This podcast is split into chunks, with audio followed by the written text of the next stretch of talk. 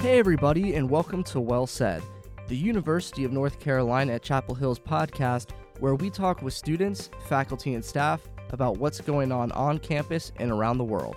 And today we're talking about concussions with Jana Register Mihalik, an assistant professor in exercise and sports science at the Matthew Gfeller Sports Related Traumatic Brain Injury Research Center and the Injury Prevention Research Center. Whether it's high school football or the NFL, concussions have been a major talking point in the sports world for the past several years. And while it's something that a lot of people have been talking about and a lot of people have actually experienced in their lives, let's start with the basic question of what is a concussion?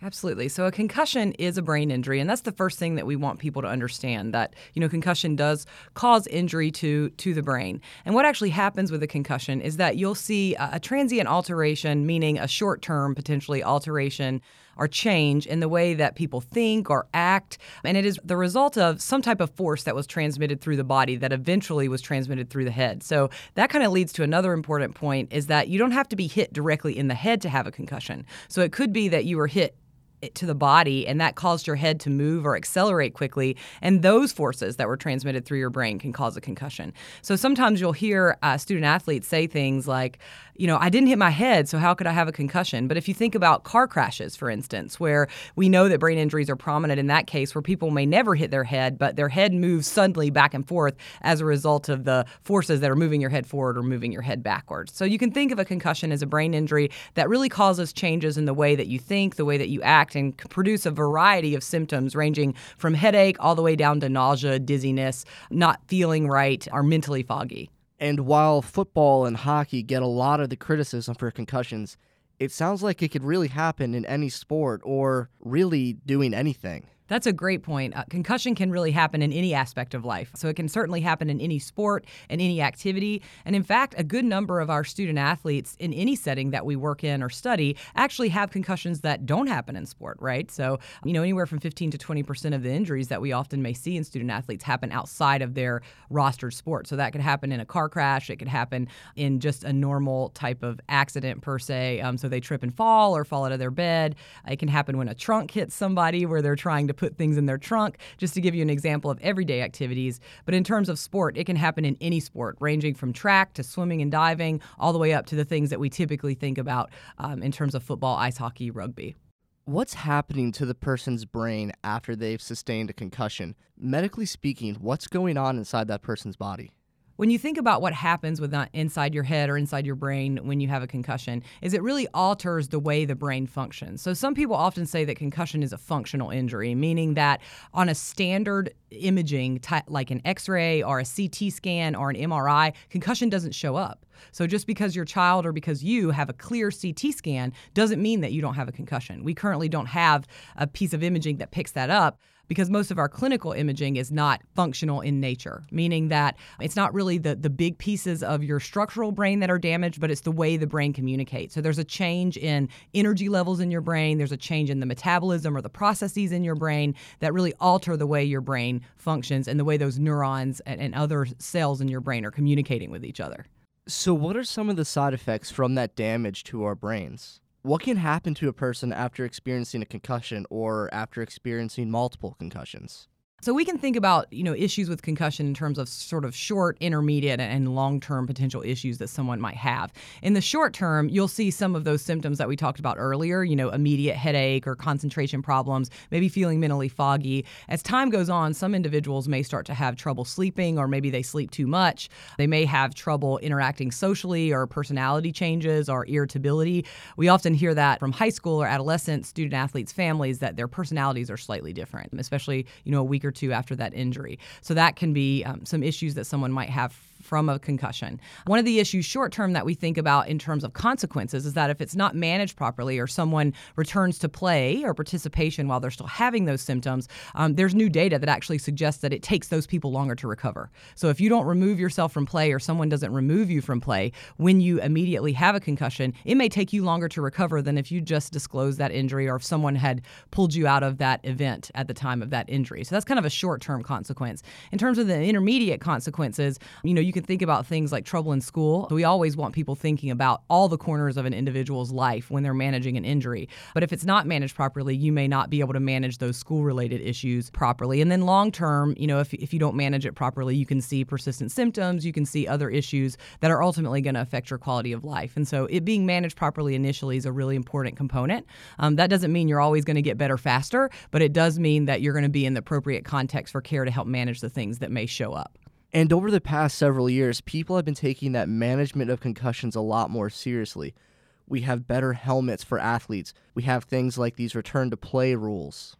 What have been some of the key ways that we've learned to manage concussions? Absolutely. So management, you know, and really recognition of concussion is one of the things that we do much better now. So there's a much better level of overall awareness that concussion is a serious event, that it's a brain injury, and people shouldn't play with that injury. But there are also a lot of circumstances that surround removing someone from play, from it being identified to perhaps an individual actually disclosing that they've had the injury. I think the biggest thing that overall we do better is recognizing that injury. And when you have a situation where there aren't medical professionals present, um, it becomes even more important that the people in that environment are trained properly in how to recognize that injury and what the next steps are in terms of removing that person from play and ensuring that they get proper medical evaluation and care prior to returning to play.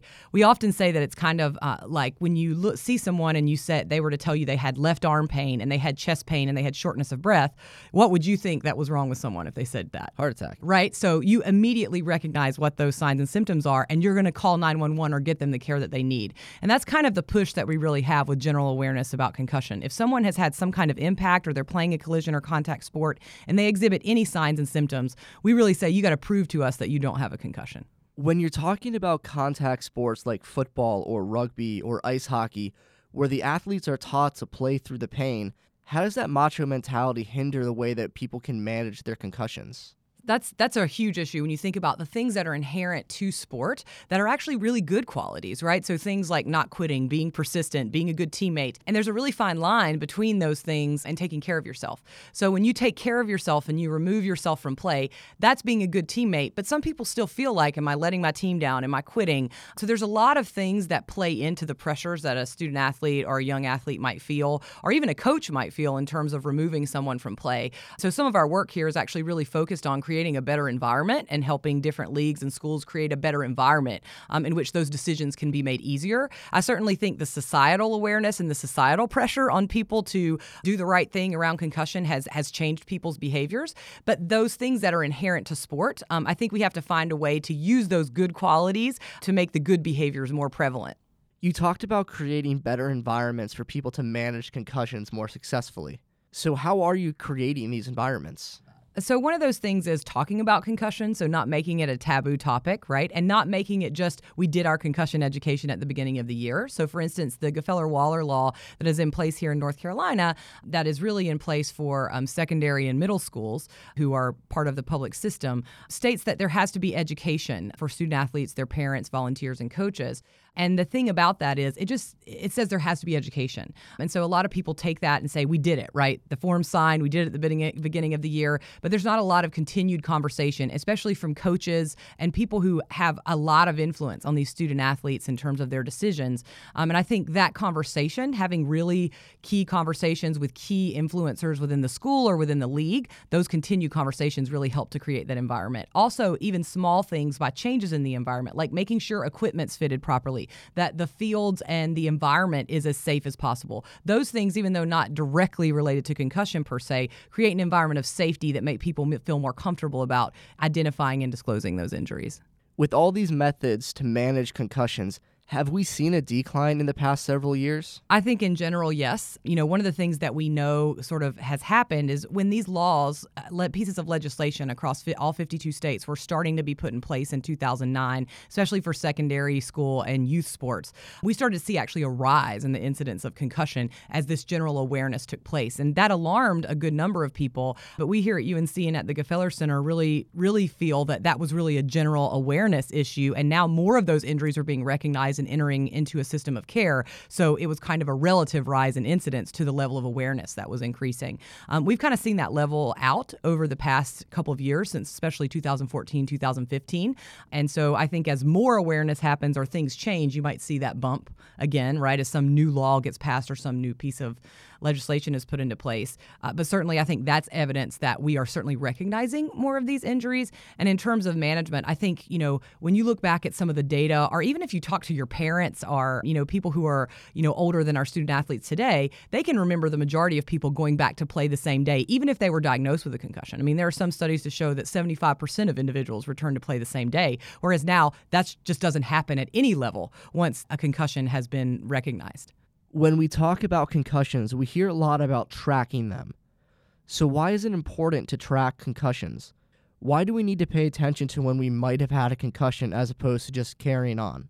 So, tracking of concussions from a big picture helps us understand, just like I mentioned before, where we saw this increase in the concussions that were occurring, and we could kind of track that alongside of changes that were happening. So, are we making a difference? So, that's one of the big things that tracking concussions from a high level really helps us do is understand what changes are happening and policies are being put in place, and is that affecting how many concussions are occurring and what the risk for concussion is. So, that's kind of a big picture. Uh, the other imp- important picture, if you're looking at it from an organizational perspective, so if you're a league administrator, if you're a high school principal or a school board member, is that you can understand what's happening at your school. Are there certain situations where people are being injured more often? Are there certain times of the year? Um, and you know, we've worked with lots of coaches and schools who've used the information that we've been working with them with to say, okay, well maybe we need to think about what we're doing a certain day of the week differently or a certain time of the year differently based on that injury data. So it can help to make changes at a high level, but also at your organization or your school level. So those are important reasons. And then from an individual standpoint, sort of keeping keeping track of your own personal concussion history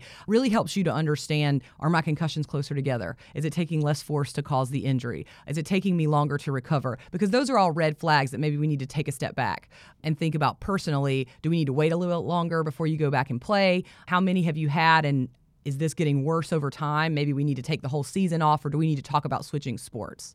You recently received a multi million dollar grant from the NFL to continue your work researching concussion management. What are you looking at in this project in particular?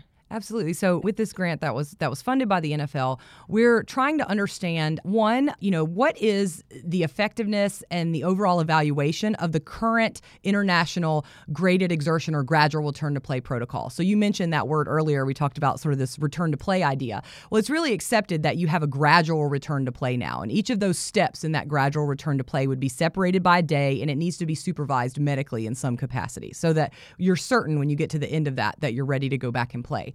Um, but there have been very few studies that have evaluated that return to play progression. And so this is really one of the first studies to do it in professional athletes, in college student athletes, and in high school student athletes, because that return to play protocol is very similar across all three of those cohorts. And then the other part of the study is we're looking at, in the context of that gradual return to play, if we introduce activity earlier in that process, so before they actually are completely symptom free, does that enhance their recovery or improve their recovery? Does it improve their perceptions of their care? Does it improve their overall well being and quality of life through the course of their care? And so those are kind of two big purposes of the work that the NFL is funding.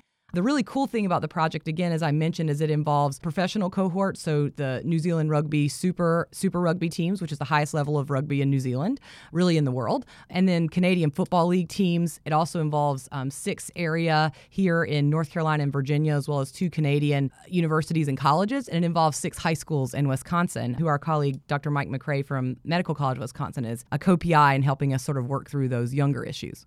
In the next couple of weeks, high school sports will begin practicing for the fall season. So, with that in mind, what should parents and coaches know about concussions heading into the season? So I like to think about in terms of what parent and coaches should think about in terms of concussion in two ways. One is that the right things are put in place within the context of the school or the sport league to prevent as many of these injuries as possible, but also to recognize and treat them properly when they do occur. And by that I mean if you're a parent asking the school or the league, do you have a concussion protocol? What's the plan if my child were to get concussed? And what are the steps that I should follow at home if that happens? Every league and school should have something like that in place. In addition to that, which is beyond concussion, is there an emergency action plan that's posted in place and that people know about? If there's not, help get one in place immediately. There's people in your community, there's EMS. We're happy to help do that here at UNC if, if you need help doing that from a concussion standpoint or from a emergency action plan. But making sure the right environment and the safety precautions are taking place in those leagues and schools as a parent is a really important thing. And as a coach, same thing because you have a lot of influence over being able to make sure those things happen. So that's kind of an organizational standpoint. From a personal standpoint, in terms of what you can do, is recognizing the signs and symptoms of concussion. So knowing that if someone's in a situation where they could have had forces transmitted through their brain and they have a headache, they're nervous, they, they don't feel well after that happens, that they're immediately removed from play and they're evaluated by a medical professional and they're not returned to play that same day. That's really the most important thing because taking someone out of the heat of the moment really creates a better environment to make a good informed decisions about where and when they should go back to sport. And the other part of that is personally for a parent and a coach is creating the personal safety environment. So making sure equipment is fitted properly, make sure that people are playing with good sportsmanship. So we know that concussions are more likely to occur when rules are violated. So our infractions in ice hockey, penalties in football, and fouls in basketball are more likely to result in injuries than if you're playing by the rules. Um, so those are really things you know, really hands on things that you can do day to day to help prevent and, and manage those injuries. Thanks for listening to the podcast today. And don't forget to check back to unc.edu in two weeks for another episode of Well Said, or subscribe on iTunes and Android apps.